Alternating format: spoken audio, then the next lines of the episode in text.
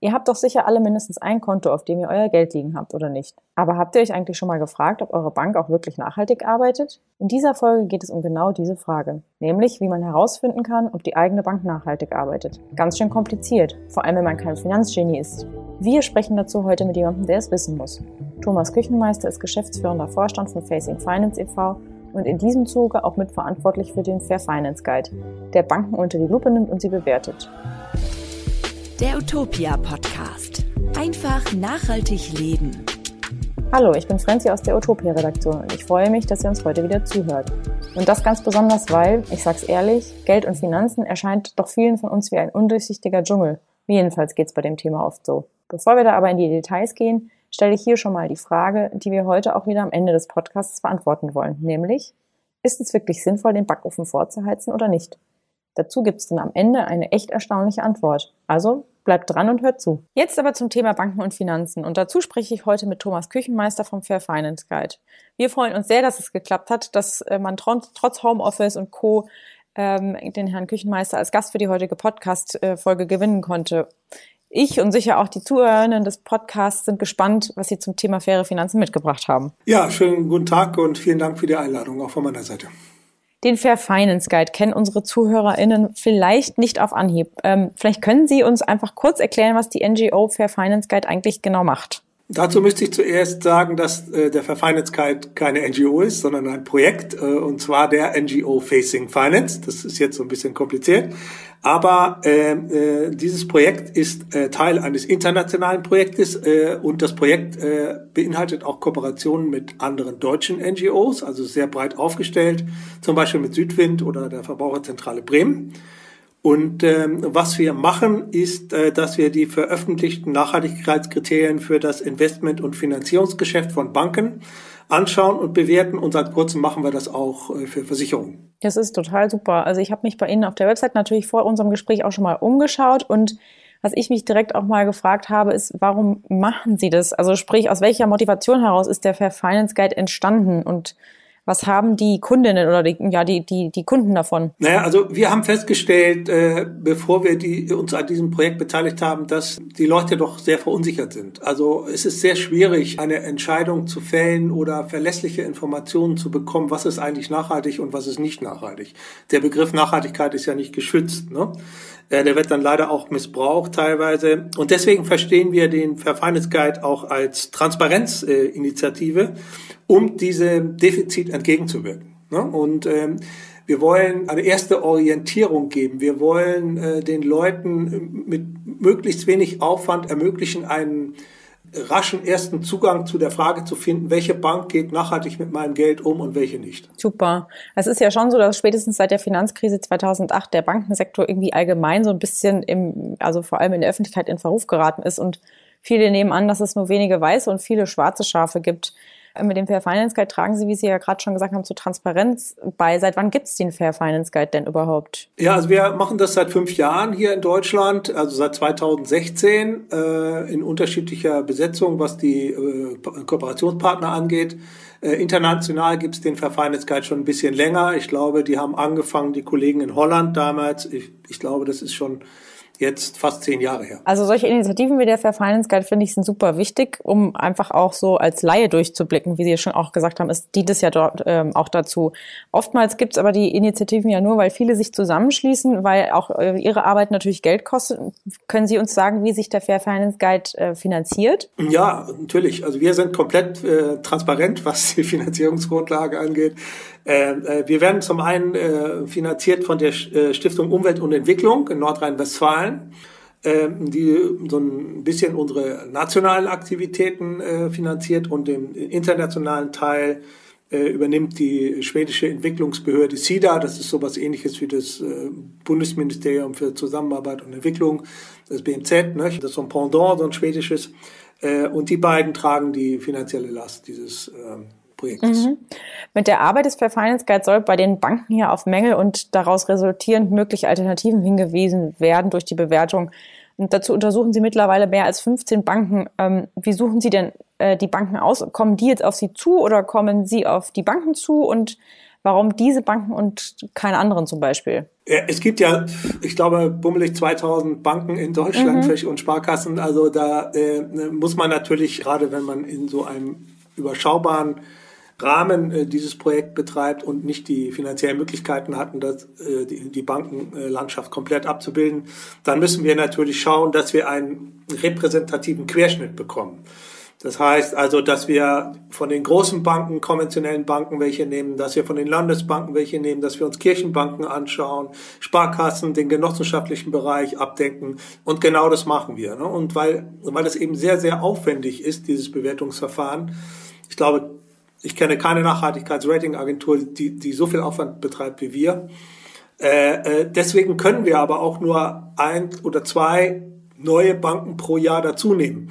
Weil wir müssen ja den alten Bestand an Banken, den wir haben, auch immer wieder neu anschauen. Hat es da Veränderungen gegeben? Und dann müssen wir eine komplett neue Bewertung machen dann für die neuen Kandidaten. Äh, und das ist eben sehr, sehr aufwendig. Und, und daher ergibt sich dann immer für uns das Problem, wen wählen wir aus, äh, um diesen repräsentativen Querschnitt äh, weiter zu gewähren? Und wie kommen wir auf Nachfragen, zum Beispiel von äh, Kundinnen und Kunden, die sich an uns wenden? Wie können wir dem Genüge äh, tragen? Also wie können wir äh, da äh, helfen? Äh, und da haben uns zum Beispiel eine ganze Reihe von äh, Nachfragen erreicht. Ähm, schaut euch doch bitte mal die Ethikbank an und das haben wir dann gemacht. Äh, andererseits äh, äh, schauen wir dann natürlich auch, dass wir diesen repräsentativen Querschnitt hinbekommen und haben jetzt uns zum Beispiel auch erstmal so ein bisschen mehr um Sparkassen gekümmert. Mhm. Da sind ja auch viele Leute, ne? Also was schauen Sie sich denn da bei den Banken dann genau an? Also auf Basis wie vieler und welcher Bewertungskriterien äh, arbeitet der Fair Finance Guide? Ich habe jetzt gelesen zum Beispiel, dass Sie äh, auf Kinderarbeit und Rüstung oder Atomwaffenfinanzierung hin überprüfen.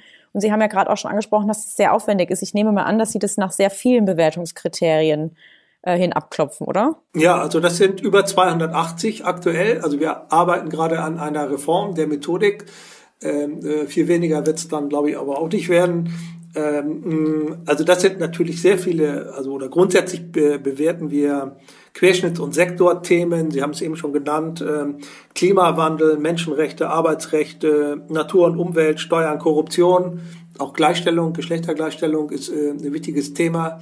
Äh, und da gibt es natürlich internationale Verträge, ne? also in Bezug auf Klimawandel zum Beispiel Pariser Klimaabkommen äh, oder ILO-Richtlinien in Bezug auf Arbeitsrechte. Und da schauen wir einfach, ob wir Referenzen finden in den Richtlinien der Banken, die sagen, im Rahmen unserer Geschäftspolitik beachten wir das Pariser Klimaabkommen oder ähm, wir beachten die ILO-Richtlinie. Das heißt, wir arbeiten mit niemandem zusammen, der ausbeutet. Oder wir arbeiten mit niemandem zusammen, der das Klima schädigt. Ne? Also um das mal vereinfacht auszudrücken. Das ist dann natürlich ähm, in der Formulierung nachher noch ein bisschen, muss das präziser sein ähm, und es muss zu Ausschlusslisten kommen. Ähm, aber das ist so äh, das Sektor äh, herangehen und dann ähm, das, das äh, Querschnittsthemen herangehen, dann Sektoren haben Sie auch schon angesprochen. Waffen natürlich ein großes Thema. Ähm, äh, wir schauen natürlich, ob die äh, Banken mit Waffenexporteuren zusammenarbeiten, ob sie die finanziell unterstützen mit dem Geld ihrer Kunden, muss man ja auch immer sagen, Klammer auf, Klammer zu. Nahrungsmittel ist ein großes Thema, äh, Öl und Gas natürlich, Bergbau, da passieren sehr viele Verstöße gegen soziale, ökologische Normen. Das ist sehr, sehr wichtig. Also dazu erwarten wir von den Banken, dass sie da Richtlinien äh, veröffentlichen. Ne? Ähm, das ist ähm, sehr, sehr wichtig. Und ähm, das ist eigentlich im Augenblick ähm, das, was äh, wir abprüfen. Und insgesamt unter diesen Sektoren und Querschnittsthemen versammelt sind, gibt es dann 280 Kriterien, die wir abfragen und die kann man auch anschauen. Die Einzelbewertungen, die haben wir als Excel-Datei bei uns auf der Website liegen. Und da kann man nachschauen, wie wir genau jeden Punkt bei jeder Bank bewertet haben. Ja, dann ist es natürlich auch relativ logisch, dass so eine Bewertung ordentlich viel Zeit in Anspruch nimmt. Ne? Also ja. jetzt ist es ja so, wenn man äh, eine Bank bewertet, braucht man ja auch verlässliche Unterlagen. Sprich, eigentlich benötigen Sie ja sicher Einblick in die Geschäftsunterlagen oder wie muss man sich das vorstellen? Also welche Unterlagen verwenden Sie, um die zum Beispiel im aktuellen Fair Finance Guide aufgeführten Banken zu bewerten? Ja, also wir können uns und wollen uns nur auf, äh, ausschließlich auf die Richtlinien der Finanzinstitute, die in öffentlichen Dokumenten dargestellt sind, äh, äh, beziehen. Alles andere macht es ja schwer nachvollziehbar, wie wir von, oder würde es schwer nachvollziehbar machen. Ne? Ähm, deswegen machen wir das natürlich nur im, in Bezug auf veröffentlichte Dokumente.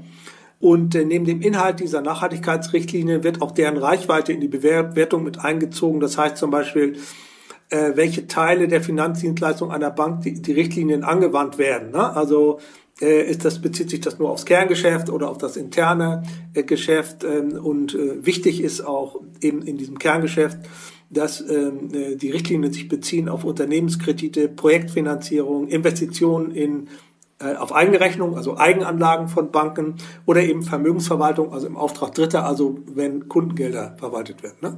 Also das schauen wir uns alles an und die Richtlinien für diese Bereiche, die sind ähm, dann in der Regel mehr oder weniger zugänglich. Da, wo sie nicht zugänglich sind, machen wir das auch deutlich. Da gibt es natürlich keine Punkte. Mhm. Ah, okay. Weil das würde daran knüpft jetzt auch meine nächste Frage an, weil ähm, mit der Bewertung von Banken anhand von Kriterien wie Rüstung oder, oder ähm, Klima ist es ja schon so, dass man manchmal sich denken könnte, woher weiß der Fair Finance Guide eigentlich, dass die Banken nicht schummeln, sprich äh, nicht irgendwie einfach äh, behaupten, dass sie dieses oder jenes nicht tun und es dann doch tun.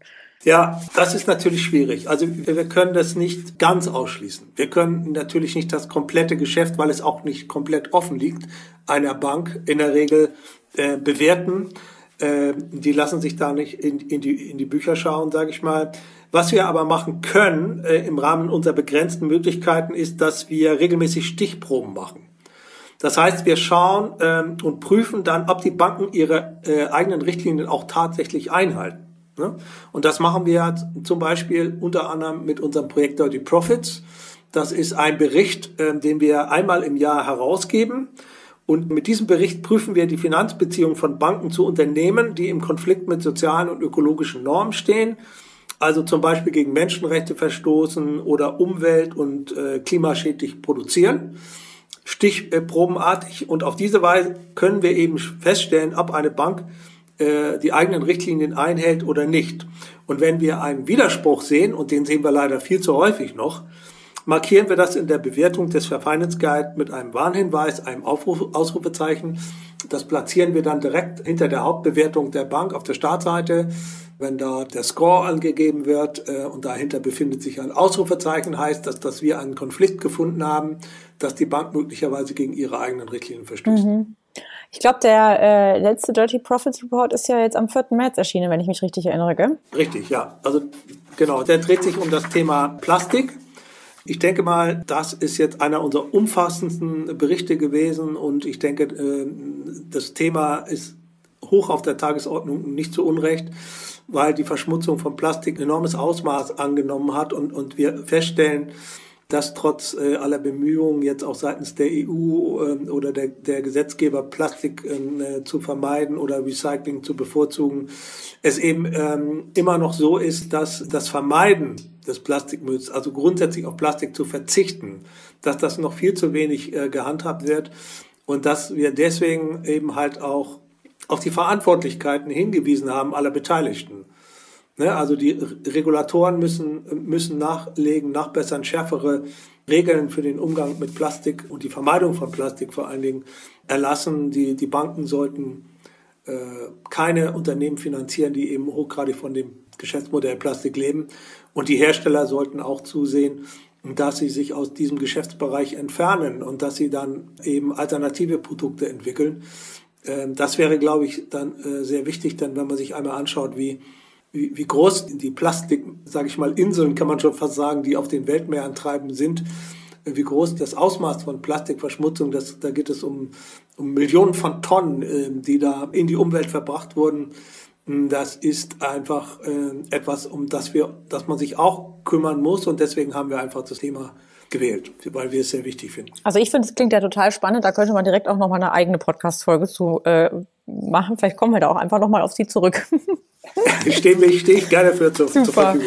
Ähm, um mal auf die farbliche Bewertung äh, vom, von den Banken des Fair Finance Guide oder im Fair Finance Guide zu kommen, die ähm, also so aufgeführte Banken wie die GLS, die Ethik oder die Triodos Bank sind ja mit über 80 Prozent Punkten grün und damit als clean äh, bewertet. Jetzt ist es so, dass die DKB als anderes Beispiel ähm, zum, mit Orange am Ende des orangefarbenen Mittelfelds liegt. Jetzt wirbt zugleich die DKB Bank ja aber sehr wohl mit Nachhaltigkeit in ihrer Werbung, äh, inzwischen auch selbst eine Hypovereinsbank. was man auf Plakaten immer wieder sehen kann. Können Sie uns denn fünf Kriterien nennen, die Banken wie so eine GLS, eine Ethikbank oder eine Triodos Bank ganz klar von der DKB, einer deutschen oder einer Hypo-Vereinsbank unterscheidet? Also, also was unterscheidet eine gute von einer schlechten, in Anführungszeichen, Bank? Ja, also zunächst mal muss man sagen, dass dieser Bereich Nachhaltigkeit ja mittlerweile zum Mainstream erklärt wurde. Äh, und, und da der Begriff nicht geschützt ist, äh, heißt das leider nicht, dass dann wirklich auch alles nachhaltig ist, was sich nachhaltig bezeichnet. Mhm. Das muss man ganz klar und deutlich sagen. Um mal vielleicht einige Beispiele zur DKB zu geben, dass sie schlechter als die Nachhaltigkeitsbanken äh, abschneidet, liegt daran, zum Beispiel im Bereich Klimaschutz. Zwar gibt die DKB keine Kredite an Förderer von Kohle, Erdgas oder, oder Erdöl, aber äh, sie machen keine generellen Aussagen in Bezug auf Stromproduzenten. Ne? Also wenn dann Kohlekraftwerke zum Beispiel ähm, oder andere äh, fossile Energieträger, da gibt es keine Aussagen dazu. Da vermissen wir, dass das äh, dort Ausschlüsse stattfinden. Deswegen eine schlechtere Bewertung. Bei Menschenrechten ist es auch äh, unterdurchschnittlich schlecht. Ähm, zwar bekennt sich äh, die DKB zu den ILO-Normen und der Menschenrechtskonvention, allerdings nicht zu den UN-Leitprinzipien für Wirtschaft und Menschenrechte und die sind wesentlich relevanter. Ne? Also das ist äh, ein wichtiger Punkt äh, zum Beispiel. Dann Nahrungsmittel ist uns aufgefallen, da haben wir kaum positive Punkte gefunden. Das wäre aber wichtig, da eine der acht Kundengruppen der DKB Landwirtschaft ist, wären hier Richtlinien, die soziale und ökologische Anforderungen an die finanzierten Unternehmen richten, dann eben sehr, sehr erforderlich und dringend erforderlich. Also das äh, finden wir nicht, gerade wenn, es darum geht, um Tierschutz oder Beschränkung von Tiertransporten zum Beispiel, äh, Einsatz von Pestiziden, das wäre sehr wichtig. Und auch fehlen Richtlinien zum Umgang mit Gentechnik. Ne? Also das finden wir auch sehr wichtig. Deswegen dort nur eine sehr äh, schlechte Bewertung der DKB. Natur und Umwelt ist ein anderer Bereich, wo wir auch nicht viel gefunden haben oder wo wir denken, dass die DKB schlechter dasteht als Nachhaltigkeitsbanken, weil die Bank stellt in diesem Themenbereich so gut wie keine Anforderungen an die Unternehmen, mit denen sie zusammenarbeitet oder in die sie investiert. Und das ist äh, natürlich ein deutlicher Unterschied zu dem, was ähm, äh, Alternativbanken formulieren in ihren Richtlinien. Ähm, dann vielleicht ein letztes Beispiel noch Arbeitsrechte. Hm, die Bank verpflichtet sich zwar den ILO-Kernarbeitsnormen, aber es gibt eben halt auch andere äh, Bereiche, wo sie äh, nicht so gut aufgestellt ist. Ne? Also zum Beispiel jetzt bei Projektfinanzierung und das Kerngeschäft äh, betreffend ist das nur unzureichend abgedeckt. Die Anforderungen, äh, eine Begrenzung der Arbeitszeit und einen ausreichenden Lohn zum Beispiel zu zahlen, äh, als, als Richtlinie fehlen, als Anforderung für Unternehmen, also dass äh, gerechte Bezahlung gibt.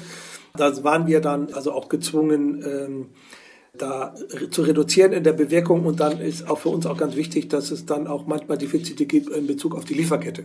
Also dass die Bank dann dort äh, keine Richtlinien erlässt, dass und die Unternehmen, mit denen sie zusammenarbeitet, dass die auch darauf achten müssen, dass in ihrer Lieferkette keine Verstöße gegen soziale und ökologische Normen vorkommen. Das gibt es jetzt auch ein neues Gesetz, was leider nicht so gut ausgefallen ist bislang. Aber zumindest ist das ja ein Anspruch, ne, den, den, den man erheben muss weil das sehr wichtig ist und ähm, nur wenn Unternehmen dann wirklich darauf achten, dass äh, die Lieferkette, sage ich mal, sauber bleibt, dann äh, besteht auch eine Chance, dass äh, umfassend äh, sich etwas zum Besseren bewegt. Also ist es ja schon so, dass man am besten sich einfach ganz genau die einzelnen Kriterien bei Ihnen im Fair Finance Guide auch mal durchliest. Ne? Also gerade vielleicht bei den Banken, wo man sich denkt, hm, seltsam, wieso sind die irgendwie jetzt nicht so gut bewertet?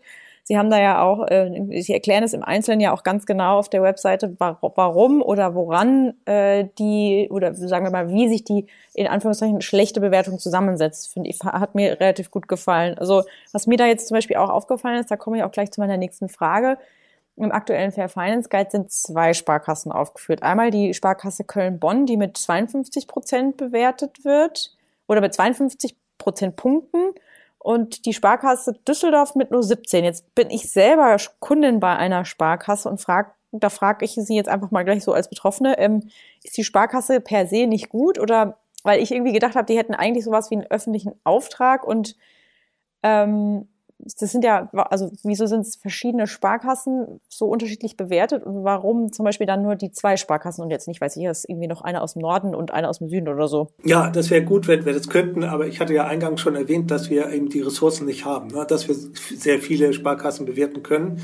Wir haben uns da erstmal so ein bisschen konzentriert, auch auf Wunsch äh, der Stiftung äh, Umwelt und Entwicklung aus NRW, dass wir mal in NRW beginnen, dass wir uns da anschauen, äh, die dort ansässigen Sparkassen mal anschauen.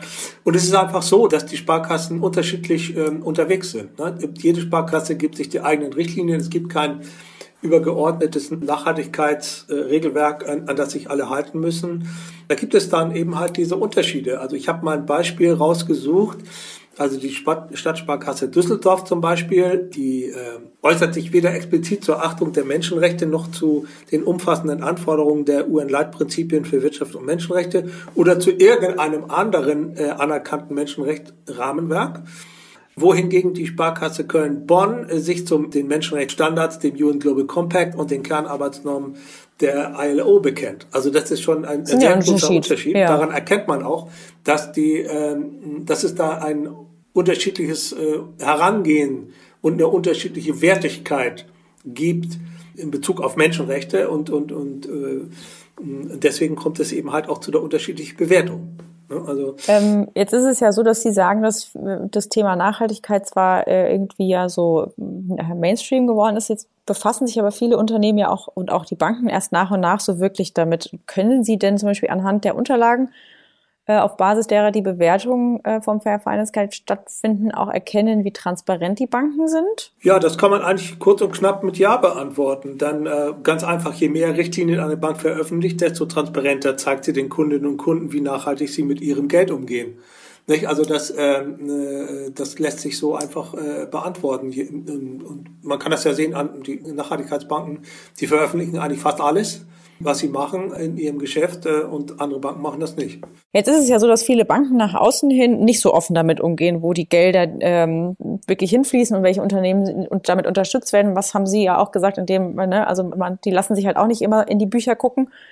Eine neue Untersuchung von Ihnen, ähm, also auch vom Fair Finance Guide, zeigte, dass zahlreiche deutsche Finanzdienstleister zum Beispiel durch Kredite und Investitionen weiterhin am Bau von ähm, Kernwaffen beteiligt sind. Was wäre denn nötig, um das zu ändern, Ihrer Meinung nach? Naja, also grundsätzlich zwei Dinge. Man müsste auf der einen Seite natürlich darauf drängen, dass die Selbstverpflichtungen der, der Banken geschärft werden, dass man verzichtet mit Unternehmen, die beteiligt sind an der Wartung, äh, Herstellung, Modernisierung von äh, Atomwaffen, äh, dass man nicht mit denen zusammenarbeitet, dass man nicht in die investiert, wie das zum Beispiel der norwegische Pensionsfonds macht das wäre äh, wichtig. Und der andere Punkt wäre natürlich sehr hilfreich, wenn der, der Gesetzgeber regulieren würde. Also das passt äh, zum Beispiel in ein größeres Bild, also wofür ich seit, seit zehn Jahren werbe, dass wir es endlich möglich machen, dass völkerrechtliche Verpflichtungen, die unser Land eingeht, in Form von internationalen Verträgen, dass das auch für Finanzdienstleister gilt oder diese Verträge auch für Finanzdienstleister ja. gelten. Ja. Na, dann ist es nach wie vor möglich. Also ein, ein Unternehmen in Deutschland darf keine Atomwaffen mehr herstellen. Aber jede Bank oder jeder darf in Atomwaffenhersteller investieren und davon profitieren. Das ist ja irgendwie auch unlogisch, ne? Das, das ist, das ist total unlogisch und ich finde es skandalös eigentlich. Und wenn Sie es noch einen Schritt weiter denken, dann ist es sogar so, dass der Staat das subventioniert, wenn wir an die Riester-Rente denken oder an staatlich subventionierte Altersvorsorge. Das heißt, wenn Sie jeden Monat in Menschenrechtsverletzungen investieren oder in Waffensysteme oder in Klimazerstörung, dann kriegen Sie das noch subventioniert vom Staat. Mhm. Ne? Also das, das, ist eigentlich unmöglich. Der verstößt sozusagen gegen seine eigenen völkerrechtlichen Verpflichtungen, die er eingegangen ist und subventioniert noch Fehlverhalten. Ne? Also das, das ist ein, ein, so ein großer Widerspruch, der unbedingt aufgelöst werden muss. Und ähm, äh, leider ist es uns da nicht gelungen, ähm, bei den letzten beiden Regierungen, sage ich, mit diesem Thema durchzudringen. Das ist ähm, sehr bedauerlich ähm, und ich nutze wie an dieser Stelle jede Gelegenheit, nochmal vehement darauf hinzuweisen, dass das äh, eine ganz dringend notwendige Reform ist, die wir äh, vom Seiten des Gesetzgebers da einfordern müssen. Also mir war das jetzt, wenn Sie das so mit dem, äh, wenn Sie das auch so aufdröseln, muss ich ganz ehrlich gestehen, war mir das natürlich in der letzten Konsequenz dann auch nicht so bewusst. Das ist, äh, also da haben wir, glaube ich, noch einiges äh, vor uns. Auf jeden Fall, ja. Ja. Und ähm, wenn ich Sie ja jetzt als Experte gerade so schön äh, im Gespräch habe, was würden Sie mir denn als Leim, weil ich bezeichne, bezeichne mich definitiv als Finanzleihe, äh, empfehlen, wenn ich überlege, die Bank zu wechseln? Also gibt es denn außer dem Fair Finance Guide noch andere Rankings, die man sich anschauen kann oder sollte, bevor man sich entscheidet, irgendwo hinzuwechseln? Ja, also unsere Partnerin, die Verbraucherzentrale Bremen zum Beispiel, die bietet ja auch ein sehr umfängliches äh, Informationsportal, sag ich mal, für äh, das Thema nachhaltige Geldanlage an. Dann gibt es noch eine Reihe von anderen ähm, NGOs, die sich damit befassen, die NGO Urgewalt zum Beispiel. Ähm, dann gibt es noch andere Initiativen. Äh, man muss dann das immer so ein bisschen trennen. Äh, es gibt so Marketingplattformen, die sich so, so, so ein bisschen tarnen wie eine NGO äh, und die dann aber nicht ganz so nachhaltig sind. Da muss man genauer hinschauen, aber da, da greift das Problem wieder, was ich eingangs erwähnt habe, dass der Begriff Nachhaltigkeit nicht geschützt ist. Jeder legt das für sich aus, wie er das möchte, was sehr schade ist. Ähm, ja, also da gibt es schon Möglichkeiten. Also ich denke, wir sind da mit unserem Ansatz mit dem Finance Guide oder auch mit unserem anderen Projekt Faire Fonds Info, wo wir äh, Investmentfonds, 4000 Investmentfonds bewerten äh, in Bezug auf ihre nachhaltige, auf ihr nachhaltiges Portfolio. Da bieten wir, glaube ich, schon einen sehr breiten und äh, eine gute Anlaufstelle auch einfach. Ne? Anschaulichen, ne? eine gute Anlaufstelle, um zumindest einen ersten Eindruck zu bekommen. Ne? Also äh, empfehlen tun wir nichts. Also das muss, die Entscheidung liegt immer beim beim, bei der Kundin ja. oder bei, beim Kunden ja, selber. Das auf jeden Fall. Gibt es denn ähm, irgendwelche Kriterien oder Punkte, wo Sie sagen, die sollte man schon checken, bevor man zu einer Bank wechselt? Auch da muss ich äh, zurückgeben, die Frage, das müssen Sie für sich mhm. äh, selber äh, irgendwann klären. Es gibt ja eine ganze Reihe von Umfragen, da kann man so eine Art Ranking sehen, was ist den Leuten wichtig. Ne? Also was wollen sie auf keinen Fall mit ihrem Geld unterstützt sehen? Da findet man immer wieder Waffenhandel, ähm, aber auch Steuer äh, oder Klimazerstörung, äh, Umweltschutz, sehr wichtig, Menschenrechte. Alleine, wenn man auf die Bereiche äh, Klimaschutz und äh, Waffenhandel schaut, dann muss man, wenn man das vor dem Hintergrund sieht, dass das äh, die beiden Hauptfluchtursachen sind, also die Klimazerstörung und militärische Konflikte, die ja von Waffenhandel äh, dann auch gepusht werden ne? oder erst möglich gemacht werden. Das sind natürlich so Kernthemen, die äh, sehr, sehr wichtig sind und wo man, wenn man sich nachhaltig orientieren will, wo man auf alle Fälle ein äh, Hauptaugenmerk drauf legen ja, muss. Total. Sollte. Ja. Jetzt so kurz vorm äh, Ende der letzten Fragen äh, lege ich doch auch noch mal meine Hand aufs Herz. Also ich habe auch ein Konto bei einer äh, als orange oder mit orange markierten Bank. Ähm, und die Bewertung bei Ihnen, ich habe mir das nämlich ganz minutiös durchgelesen und muss sagen, ich, das klingt jetzt nicht so toll bei meiner Bank. Und was würden Sie denn sagen, ist, äh, wie dringend ist denn da so ein Wechsel? Also ist es eher so zu sehen, unter sollte ich, äh, also so nice to have, oder ist es wirklich so, dass man sagt, hey, also du solltest dir das wirklich einfach überlegen, weil wenn du bestimmte Dinge nicht unterstützen möchtest, dann musst du als Kunde halt den Schritt gehen und zu sagen, ich gehe jetzt woanders hin. Genau, äh, genau in die Richtung. Also wir glauben jedenfalls, dass äh, wir dringend einen Transformationsprozess äh, benötigen hin zu einer nachhaltigen Wirtschaft und auch natürlich einem nachhaltigen Finanzsystem. Ähm, und das muss ein umfassender Schritt sein. Also das heißt, je mehr Leute, ähm, sage ich mal, ihr Geld Banken entziehen, die nicht nachhaltig operieren, umso besser. Und je mehr Menschen die Banken dann wechseln, äh, desto mehr Einfluss und mehr Möglichkeiten geben sie ja auch nachhaltigeren Banken, das Geld der Kundin so zu verwenden und in nachhaltig orientierte Projekte zu stecken, also alternative Energieerzeugung, regenerative ähm, Energieerzeugung zum Beispiel, um das zu fördern. Ähm, da gibt man der, den, den, äh, diesen Banken natürlich eine ganz andere Möglichkeit, mhm, ne, indem man mhm. die äh, Einlagen dort platziert.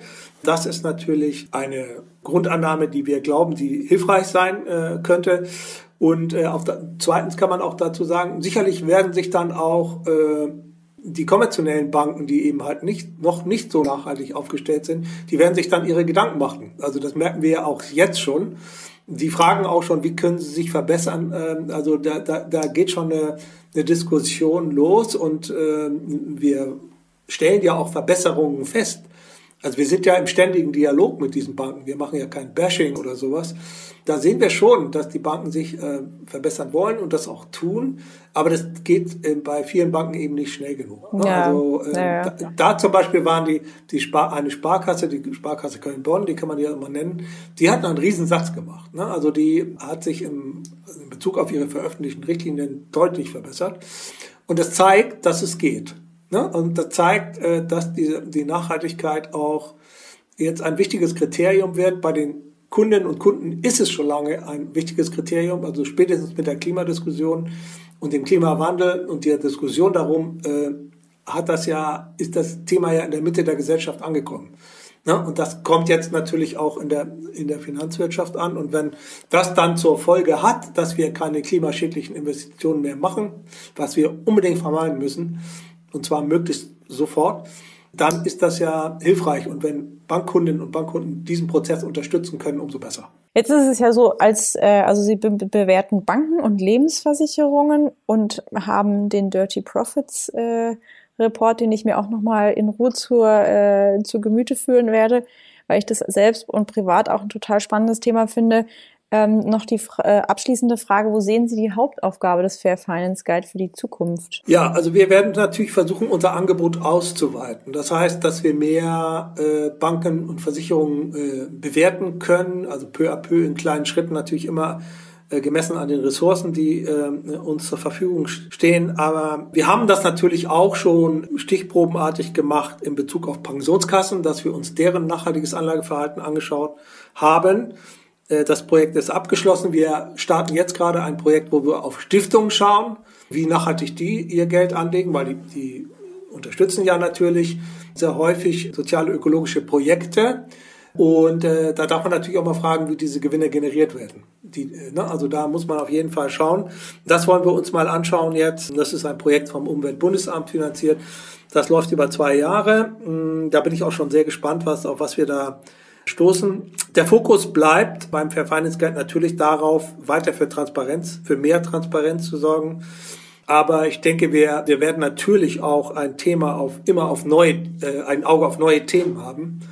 Ähm, zum Beispiel die IT-Branche, Hightech-Industrie, Stichwort autonome Waffensysteme, künstliche Intelligenz, Racial Profiling, all das, das sind äh, Themen, die wir auf jeden Fall anschauen werden und die wir dann auch sicherlich in den Dialog mit den Banken einbringen. Mhm. Es klingt auf jeden Fall nach ganz vielen neuen und ganz viel spannenden Einblicken, ebenso neben äh, den bewährten und äh, schon äh, da, also schon vorhandenen äh, Bewertungen. Also ich danke Ihnen auf jeden Fall für die vielen tollen Antworten und hoffe, dass wir jetzt auch dank der Initiative äh, eines Fair Finance Guides besser durchblicken und dass äh, einfach auch viele unserer HörerInnen sich einfach mal schlau machen, welche Bank was macht und dann vielleicht auch darauf kommen, dass ein Wechsel zu einer wirklich nachhaltigen Bank vielleicht doch eine sinnvolle Sache ist. Und äh, damit die Hörer und ihr euch im Nachgang nochmal genauer einlesen könnt, packen wir euch natürlich wie immer die wichtigsten Links in die Show Notes. Herr Küchenmeister, ich danke Ihnen sehr für das Gespräch und äh, wünsche Ihnen noch einen ganz schönen Tag. Ich danke auch und das wünsche ich Ihnen auch. Danke. Ähm, damit ihr euch im Nachgang nochmal genauer einlesen könnt, packen wir euch natürlich wie immer die wichtigsten Links in die Show Notes der Folge. Ja, und das war's auch fast mit unserer aktuellen Folge. Zum Abschluss kommen wir allerdings noch zur spannenden und einigermaßen überraschenden Antwort auf die Frage vom Anfang, nämlich, ist es sinnvoll, den Backofen vorzuheizen oder nicht? Und da frage ich jetzt einfach mal unseren äh, Chefredakteur Andreas aus der Utopia-Redaktion, wie sieht's denn da aus? Ja, also ich frage mich natürlich erstmal, hallo, ähm, wieso, wieso fragt man uns das überhaupt? Naja, ich denke mal, egal ob selbstgebackenes Brot, Kuchen, Aufläufe oder Tiefkühlpizzen, in fast allen Rezepten steht ja irgendwie dabei, dass man das Essen in den vorgeheizten Ofen schieben soll. Punkt aus. Und Ende im Gelände wird schon stimmen, denken sich dann viele, wenn es schon auf der Packung draufsteht. Aber die Frage ist halt, stimmt es wirklich? Ja, gute Frage und für mich tatsächlich ähm, aktuell auch wichtig, weil ich zum ersten Mal seit 20 Jahren wieder einen Backofen habe, weil naja, unser Herd ging kaputt, der hatte vorher keinen Backofen. Jetzt gab es diesen Herd oder für diese Abmessungen nur mit Backofen. Deswegen muss ich mich da wieder ähm, auch schlau machen. Und die Antwort auf die Frage, ist es sinnvoll, den Backofen vorzuheizen oder nicht, lautet, nö, ist nicht sinnvoll. Ja. In den meisten Fällen ist Backofen vorheizen echt überflüssig. Äh, da geht nur Energie verloren. Ähm, man muss aber schon einschränken, einschränken. Also was stimmt, ja, das Essen ist wahrscheinlich früher fertig, wenn du vorheizt, aber eigentlich nur einige wenige Minuten und so gesehen lohnt sich das eigentlich nicht. Die Bilanz ist also viel Energieverschwendung bei geringer Zeitersparnis das kann man besser kaum ausdrücken. Ähm, es kostet viel, es belastet das Klima und bringt am Ende nur ein paar Minuten. Ja. Jetzt gibt es aber natürlich Gründe, warum solche Angaben, was weiß ich, auf Tiefkühlplätzen zum Beispiel draufstehen. Und der wichtigste Grund ist halt einfach, alle Öfen brauchen jeweils unterschiedlich lang zum Aufheizen. Und ich habe zum Beispiel so ein, ich glaube, 90 Zentimeter Herd, also so einen extra breiten. Und der, da ist der Backofen jetzt letztlich auch doppelt so groß. Und der braucht natürlich, weil er halt noch größer ist, noch mehr Metall enthält, mhm. braucht er natürlich noch länger zum Aufheizen. Und dann ist ist es natürlich schon sinnvoll zu sagen, ähm, wir geben dir die Zeit an ab dem Zeitpunkt, an dem der Herd heiß ist. Mhm. Und diese Zeit stimmt dann für alle Herde gleichermaßen gut. Ähm, und so eine Angabe wie, naja, kommt auf seinen Ofen an, wie lange du äh, für die Pizza brauchst, geht halt nicht. Die Hersteller wollen halt gern draufschreiben, zehn Minuten, dann ist deine Tiefkühlpizza fertig. Und insofern behilft sich die Industrie hier halt einfach mit so einer einheitlichen Temperaturnennung. Mhm. Ähm, kann man schon machen ist dann halt scheiße fürs Klima, ja, weil auf diese Weise verbraucht man halt einfach viel mehr Energien, als wenn man beispielsweise ein Brot oder eben die Pizza ohne Vorheizen backt. Mm. Die Energie könnte man sich einfach sparen und jetzt bei mir, okay, macht es wahrscheinlich im Jahr irgendwie ein Fünfer oder sowas aus, aber auf ähm, alle Deutschen, alle Europäer, auf die ganze Welt ähm, übertragen, ist es natürlich schon ein erheblicher Faktor, den wir da einfach in die Luft heizen, ohne dass wir es wirklich brauchen. Die Wahrheit ist halt, die meisten Gerichte kann man wirklich ohne Vorheizen in den Backofen schieben. Ähm, und bei Aufläufen zum Beispiel, bei Kuchen, bei Braten, bei Brot, ähm, auch bei Hefeteigen und eigentlich bei vor allen Dingen bei Tiefkühlware, also ich denke heutzutage ähm, und vor allen Dingen den Städten, ist es das, was am häufigsten im Ofen warm gemacht wird. Da ist es eigentlich kein Problem, das ohne Vorheizen zu machen. Okay, also dann sparen wir aber immerhin bis zu 20 Prozent Energie, wenn wir das äh, ohne Vorheizen machen sozusagen. Das klingt doch schon mal gut. Ja, das finde ich auch. Und ich meine, das Einzige, was man dafür in Kauf nehmen muss, ist, dass man einfach ein bisschen öfter nachschauen muss, ob das Essen schon fertig ist, was ich jetzt auch echt äh, vertretbar finde. Es wäre also sozusagen vernünftiger, einfach zu lernen, wie lange zum Beispiel eine Tiefkühlpizza in eurem eigenen Ofen in der Küche braucht, um dann abschätzen zu können, wie lange ihr einfach warten müsst. Und beim ersten Mal wird sie vielleicht ein bisschen zu dunkel, beim zweiten Mal äh, vielleicht zu hell, aber dann habt ihr, denke ich mal, schnell den Bogen raus und wisst, okay, nach, weiß ich jetzt, 14 Minuten oder vielleicht auch nach 16 Minuten ähm, ist die Pizza fertig und äh, das sind immerhin äh, zwar mehr, vier Minuten mehr als das, was auf der Packung draufsteht, aber gut schmeckt sie am Ende dann trotzdem. Und sie da, wenn ihr das einmal gecheckt habt, dann braucht ihr auch kein Vorheizen mehr, spart Energie und kriegt trotzdem was Gutes zu essen aus dem Ofen. Und auch dazu verlinken wir euch gerne einen Artikel, den wir zu der Frage auf utopia.de haben, natürlich, wie immer. Ja, finde ich super. Und natürlich gibt's aber auch, muss ich schon auch dazu sagen, äh, weil ich bin ähm, auch Hobbykoch und Hobbybacker, ja, ähm, jetzt wieder sozusagen. Ähm, dafür gibt's natürlich auch Ausnahmen. Also zum Beispiel gibt's ganz empfindliche Teige, ja, wo es dann schon wichtig wäre, dass sie sozusagen in den heißen Backofen reinkommen. Mhm. Da wäre es wichtig, wenn der Backofen vorgeheizt ist. Ähm, weil zum Beispiel, äh, nur wenn der Teig direkt in den heißen Ofen kommt, dann fällt er nicht zusammen und behält ähm, gegebenenfalls die lockere und fluffige Konsistenz. Mhm. Das gilt zum Beispiel für Biskuitteig, es gilt für Brandteig, äh, Windbeutel oder sowas habe ich jetzt noch nicht gemacht, aber ähm, das habe ich tatsächlich mir angelesen. Oder Soufflé, das habe ich schon gemacht. Ähm, da ist es auch wichtig.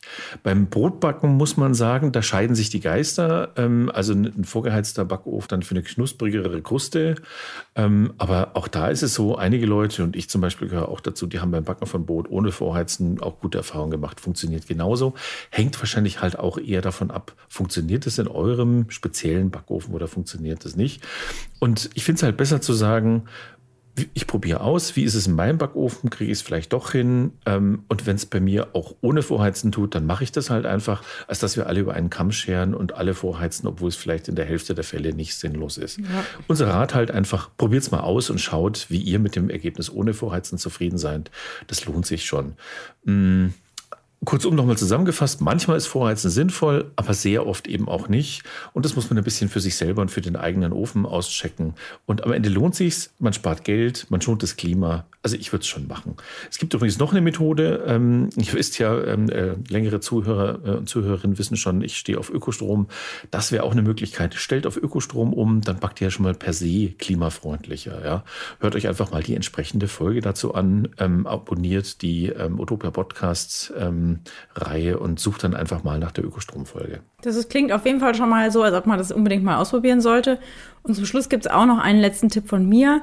Ähm, falls ihr wirklich unbedingt vorheizen müsst, solltet ihr einfach darauf achten, dass euer Backofen leer ist, bevor ihr ihn einschaltet, weil Bleche und Auflaufformen, die man ja schon manchmal im Ofen auch aufbewahrt, werden dabei meist unnötig mit aufgewärmt. Es verschwendet zusätzlich noch Energie und das ist einfach halt auch nicht nötig. Es gilt ja, also. Das ist schon, ne? das, da ist schon auch ein Haufen. Ne? Man hat da, man hatte mehrere Gitter mhm. drumherum stehen und so und denkt, naja, muss ich die jetzt raustun? Genau. Brauche ich doch eigentlich nicht. Aber es ist quasi, man hat so ein, man hat so ein halbes Kilo Metall im Ofen stehen, das man mit, mitbackt, genau. ja, obwohl man es gar nicht bräuchte. Genau. Ja. Da gilt also einfach rausnehmen und nur wirklich das ähm, vielleicht auch dann äh, auf dem Blech schon mit reinschieben was ihr backen wollt. Und wie gesagt, dann spart ihr auch noch einen ordentlichen Batzen Energie dabei. Es gilt also, bis auf wenige Ausnahmen wie Soufflé, Biskuit und Brandteig, einfach öfter mal direkt den Ofen anschalten und das Essen dann gleich reinschieben. Das Einzige ist, dass ihr halt öfter auf die Uhr schauen müsst bis euer Essen fertig ist und vielleicht auch nicht die Küche verlassen, sondern halt einfach öfter mal einen Blick in den Ofen werfen. Und damit wächst aber ja dann auch die Vorfreude auf das Essen, wenn es endlich fertig ist. Ich danke dir, Andreas. Ja, aber gerne doch. PS, hier sind nochmal Andreas und Frenz hier aus der Utopia-Redaktion, denn eine Sache haben wir noch für euch. Genau, und zwar feiert der Utopia-Podcast im April schon seinen ersten Geburtstag. Genau, ihr habt richtig gehört. Es gibt uns nämlich dann seit genau einem Jahr zu hören. Und das wollen wir natürlich feiern. Und zwar indem wir eine Geburtstagsfolge zusammenstellen mit euren Tipps für ein nachhaltiges Leben, die wir dann gerne vorstellen und besprechen wollen. Nehmt uns dazu gerne eure Tipps als Sprachnachricht auf und schickt sie uns als WhatsApp-Nachricht ähm, an folgende Nummer, nämlich 0157 38 195173. Die Idee ist also, dass ihr uns eine Sprachaufzeichnung macht und weil WhatsApp einfach jeder hat, geht es damit wahrscheinlich am einfachsten. Ein Tipp dazu, achtet auf Nebengeräusche, also bitte nicht auf der Straße aufnehmen. Ähm, am besten geht in ein kleines Zimmer, in dem es nicht halt. Noch besser, so ein Insider-Tipp, geht in einen Kleiderschrank hinein. Nicht jeder hat eigentlich so einen großen Kleiderschrank. ähm, und dann schickt ihr uns einfach die Audionachricht per WhatsApp an die Nummer 0157 38195173. Und eine Bitte hätten wir noch, nämlich das ist keine offizielle Nummer, das ist einfach die zweite SIM-Karte von einem Kollegen, die wir nur für diese Aktion verwenden. Also bitte nicht speichern und nur hierfür verwenden. Wir danken euch. Genau, und schön wäre es, wenn ihr uns dazu in der Audiosprachnachricht vielleicht auch noch euren Vornamen nennt. Also so als Beispiel, hallo, hier ist die Frenzi aus München und mein Tipp ist XYZ. Nur damit ihr einfach äh, wisst, wie das funktionieren könnte. Wir freuen uns jetzt auf viele spannende Tipps von euch und eine richtig schöne Folge, die wir rund um das Thema nachhaltig Leben gestalten. Vor dem Abschalten aber schnell noch eine Sache. Abonniert natürlich gerne unseren Podcast in der Podcast-App. Äh, dann könnt ihr ganz einfach im Archiv nachhören, über was wir inzwischen schon alles so gesprochen haben. Das ist nämlich schon eine ganze Menge und da sind ein paar ganz interessante Themen mit dabei. Außerdem verpasst ihr dann auch nie eine unserer neuen Folgen. Und falls ihr Wunschthemen, Vorschläge oder Fragen habt, dann schreibt uns gerne eine E-Mail an redaktion.utopia.de mit dem Betreff Podcast. Das lesen wir wirklich alles, auch wenn wir aus Zeitgründen nicht immer antworten können. Also vielen Dank für eure Vorschläge und bis nächste Woche. Der Utopia Podcast. Einfach nachhaltig leben.